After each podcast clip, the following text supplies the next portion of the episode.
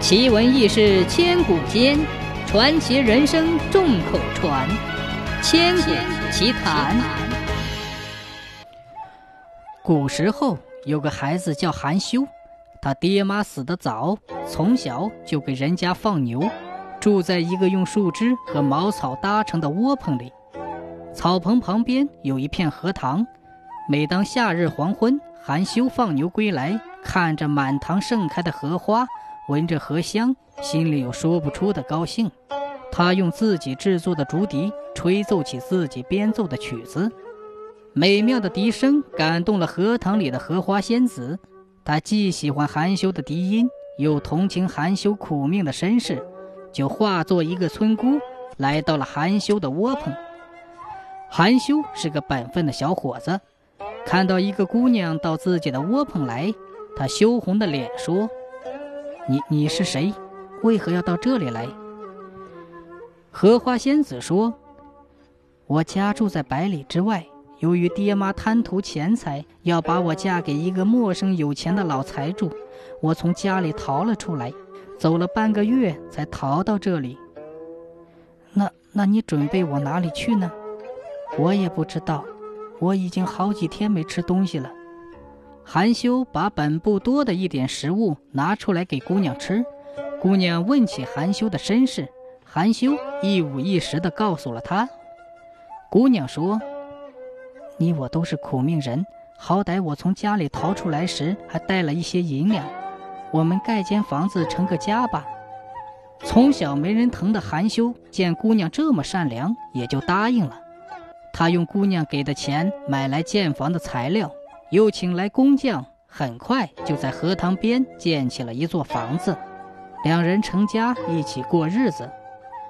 村里的人见韩休有了家，又娶了媳妇儿，都替他高兴。韩休用剩余的银两买了2亩地，夫妻二人过着男耕女织的日子。闲来无事，夫妻二人就坐在荷塘边欣赏荷花。有一年天大旱，庄稼颗粒无收，韩休对妻子说：年景这样不好，我要进山打猎，顺便挖些草药，换点钱贴补家用。荷花仙子本想告诉他不用为吃穿发愁，可又担心韩休变成一个懒惰的人，也会使韩休担心夫妻缘分不会长久，于是便没有阻拦。韩休天天进山打猎，天天都能带回一些野味，还能挖回一些草药，日子还算过得去。有一天，韩休进山一天，到晚上还没有回家，荷花仙子在家焦急地等待，可韩休一连3天都没有回家。到了第4天一早，荷花仙子决定到山里去寻找他。他想，也许韩休在山里迷路了。荷花仙子在山里找了很久，后来才在一个山洞口发现了韩休打猎用的弓箭及挖药的铁锄。他在洞口高喊韩休的名字，韩休从洞里出来了，后面跟着一个妖艳的女子。荷花仙子一眼就认出来了，她是山中的杏花精。荷花仙子本来要揭穿她，但又怕韩休对自己的身份产生怀疑，于是他什么也没说，一把拉着韩休就走。杏花精在后面边追边喊：韩休啊，常言说一日夫妻百日恩，我和你怎么也做过几天夫妻，你要回家我也不拦你，可你总得回头看我一眼吧。荷花仙子告诫韩休说：千万不要回头。可韩休经不住杏花精一遍一遍的哀求，就回了一下头。这一回头不要紧，韩休不见了，杏花精也不见了。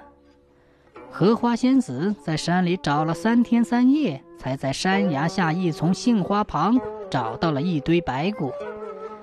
她用衣衫把白骨包了起来，埋在自己家房屋旁边。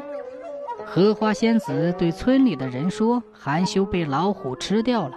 其实他心里明白，是杏花精喝了韩休的血，吃了韩休的肉。他后悔当初没阻止韩休进山。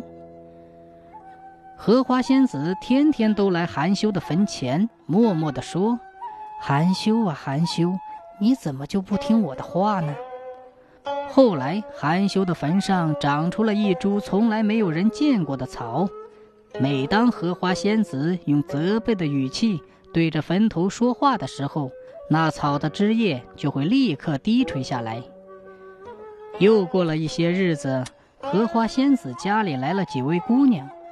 荷花仙子对人们说，是她的几个妹妹，要接她回娘家。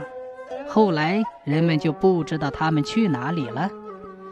奇怪的是，到了第二年，含羞家旁边的荷塘自夏天到秋天竟没有一朵荷花开放。含羞的坟上以及荷塘的旁边长满了那种不知名的草，只要人们用手一戳，那草枝和草叶就会立马低垂下来，人们便给这种草取名为含羞草。